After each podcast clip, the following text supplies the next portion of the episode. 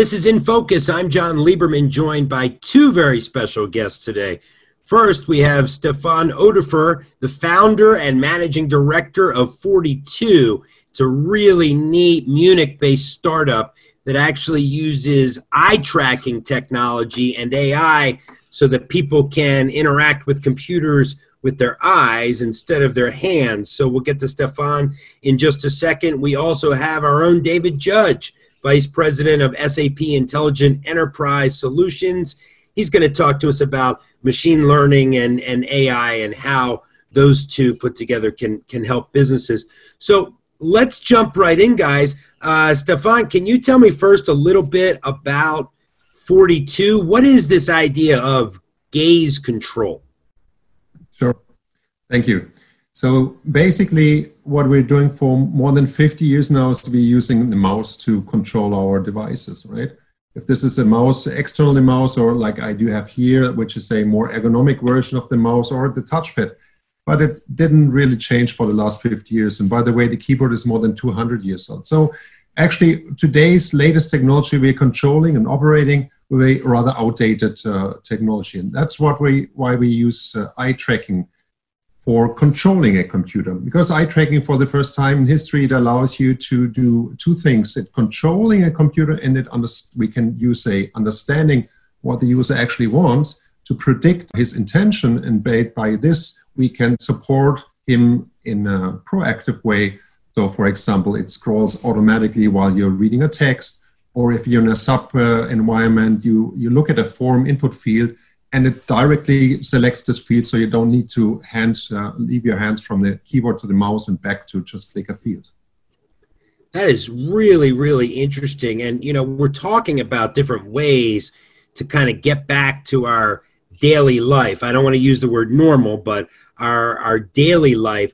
So give me some examples because i also know you were a part of the sap io foundry and that SAP is a customer. Give us some some examples of of how we're going to be able to hopefully get back to uh, some semblance of normal. Sure. So, right, we've been part of the uh, summer batch in 2018 in, in the in the Berlin uh, foundry of uh, SAP.io. And in, in, during this uh, time, we made contact to colleagues of yours, uh, for example, to the shop floor, uh, where it's about to basically use your hands for the actual work that you're doing. So you're doing a, quality assurance, you're doing assembly, etc.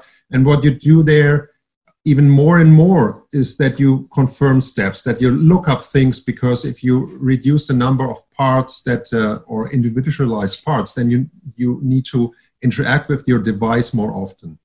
And when you can have your hands for the actual task that you do, and you don't need to use your hands to, to just touch a, and confirm a button or something.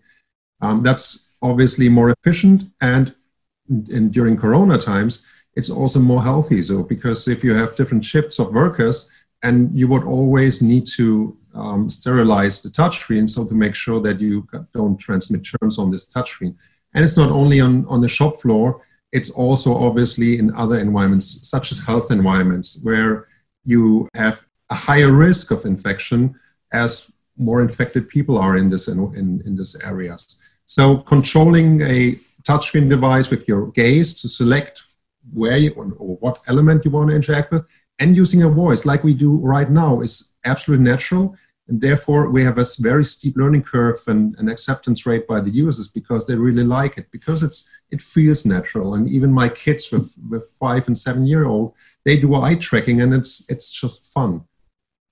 Yeah and i know david you're in new york. Imagine if you could just use you know gaze control to get on the subway instead of having to swipe your card or, or touch your card you know? How much that would help with safety and health and, and getting us back to work quicker. Yeah, I think the fascinating thing about many of the technologies, even for example, with what 4tiitoo is doing, uh, we can actually lower the friction of people's interactions with these devices or with these systems while at the same time making them safer and faster. So I think one of the fascinating things about with the present situation that we find ourselves in right now is, is that we're in some ways uh, speeding up our step into some of these technologies and into uh, new ways of interacting either with each other or with buildings or with other systems because of the need that the crisis has caused. So I, I would yes, I would love to be able to get onto the subway right now, first of all, but I would also love to not have to have to swipe a card.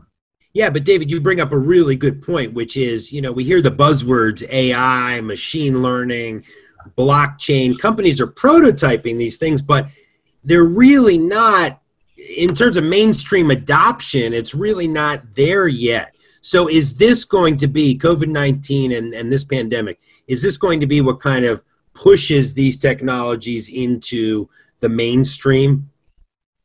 Uh, for some of them, I think that it will, uh, but I think there's a, a, huge push right now towards uh, resilience, which seems to be the topic of the day, either within the massive disruptions within supply chains or disruptions in the way and how we're working.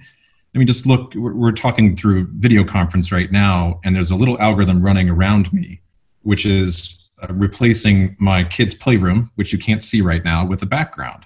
So there's there's there's lots of interesting uh, sort of uh, applications of these technologies, which are now being thought of in a new way uh, with maybe a bit more urgency. So no longer is it really about um, you know sort of around the edges of maybe I want to improve just a little bit with the experience. Now I have to rethink my entire customer experience because I can no longer service them in the same way as I was. So you know, just take for example um, a sporting venue. Uh, they're closed for business right now and when they open, we're going to need to find new ways uh, uh, for people to enjoy such a public experience. And to do so, we're going to have to have either new, uh, basically new procedures, sure, but we're also going to need to have new uh, sensors, new ways of tracking people's movements throughout that, that experience, which many companies wanted to do before anyway. But now we have this sort of compelling event of to even open up a stadium, we need to rethink how we interact with that environment and thus the technology that supports that interaction. Yeah, that's a really good point. And Stefan, let me bring you back in. I want to talk a little bit about, you know, how intelligent technologies can kind of help society move from crisis to recovery. So for example, you know, people's health data, virus test results. Um, are these things going to be stored in the blockchain? What are you hearing from customers and people that you interact with? Well, from from our customers, uh, first of all, they are looking to uh, you know coming back from still in home office, but coming back more and more. They need to make sure that uh, they are safe in uh, in the environments they're working on. And this technology, definitely, I agree with David. So the this technology helps, and I I'm pretty sure that there will be more uh, budgets going into these areas because, uh, like the budget that we have seen for years, for the next 10 years, going to be squeezed down in digitization, especially in, in these companies that have seen that they're not at the pace that other companies are. And, and, and it's, uh, they need to do so basically. So, um, regarding this data and, and, and the health issues, um, well, I think most of these this data and for example we are using an eye tracking we are using a lot of data and that's uh, that's private data. So um, that is it's very important that you keep this data in control of the user. I mean we are in a, in european union we have a uh, even a different uh, uh view on on privacy here uh, a more severe view on privacy. So for us this is something that we basically increased by design already in in the in the architectural release of the software. From customer side, I would say um, they are actually the the data security. So the people that are that think about this and this at daily job, they know how how important this is, and I think it needs to be transported this message to more people how important it is, and uh, especially the health data. Because coming back to my kids, if the health data of me is out there, it's also out there for them because uh, I it's in my genes and in their genes. So it's important for health data, definitely, yes.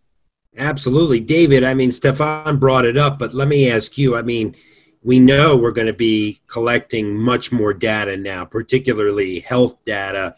We also know that many people have privacy concerns. So, David, in your opinion, where are these two going to kind of converge? What are you hearing people talk about? Yeah, it's it's on everybody's mind because I think that what most of the public health experts have said is is that to reasonably return to to normal, um, a technique called contact tracing will need to be put in place, mm-hmm. which means we know where I've been, who I've interacted with, the status of our infection, whether we've had it or not, and so some of that data is necessarily very specific, very personal, and really subject to possible abuse. There's been some initiatives where we can take intermediaries out of the way. So if we can trust a system uh, to be able to exchange information with a certain level of privacy, then it means that we can we'll have greater adoption, which means we'll have a better chance at having contact tracing actually work. So particularly in uh, let's say liberalized governments, which we all are sort of blessed to live in, um, this is going to be necessary to get people to actually do these activities. So blockchain is certainly one way of handling this, but so are you know fairly traditional data techniques where we don't have it open to everyone, and we're being really careful with cybersecurity, and we're being really careful with who has access to what. Um, which thankfully we've had some regulatory frameworks such as is happening in Europe, uh, but also uh, with HIPAA in the United States. So it's going to be a, a tough challenge to unwind. So let me ask you each one final question, and it's going to be the same one. Uh, Stefan, I want to start with you. How quickly do you think? Actually, I'm going to ask you each a different question, but Stefan, how quickly do you think that eye tracking technology is going to become the norm across the world? Well, there are two views. The one thing is uh, the view of a founder and the hope of a founder, obviously, and we're doing this now for six years and we're already seeing out there notebooks, several notebooks, uh, uh, screens with built-in eye tracking. And for example, HoloLens 2 or the latest HTC Pro, so HR and VR headsets have eye tracking integrated. So it's here to stay. And it's actually also on your technology radar. It's, it's rated on the topmost level, eye tracking to be integrated right now and, and seeing how what you can do with this technology. So, however, it's a it's a question of the mass market, right? So either um, if you go to to Amazon and and it's like in every notebook, it comes with a built-in camera. Like think of the Logitech cameras, the balls that you put on your monitors like 15 years ago. Now every device has one or even more cameras. That's going to be the same with eye tracking because the base technology is is standard uh, hardware. So I would say within the next two to three years, we see, we will see more and more of these devices being integrated. And David, finally, when you think of the next year, the next 12 months, what do you think we're going to see bottom line in terms of machine learning and AI usage? I think we'll see adoption that will help uh, people do do either one of two things, probably both of these two things. First, it's going to be used to help make the transition from existing business models to future business models. We'll have to think about how we run businesses and particularly just think alone of the disruption that's happened within things like call and contact centers where the wait times for some very large companies are now in the hours because they've had major disruptions uh, from the people that would normally sit very close together and answer those phone calls. So finding ways to do that in a more intelligent way is going to be, I think, a huge focus. And then number two is uh, from the bottom up uh, towards that process, using data uh, that businesses already have in their, on their operations side to make more intelligent decisions more quickly. So an, an analysis end of this, uh, and then one where we're actually trying to automate um, and sort of uh, speed the execution of some human-driven tasks. Both of those two things, you're just going to throw gas on the fire with both of them. Everyone's going to be trying to do this. Interesting times for sure. Stefan, best of luck to you. Stay safe. David, thank you very much for your insights. Stay safe, and uh, we'll talk to you guys again soon. Appreciate the time. Thank you. Thank you.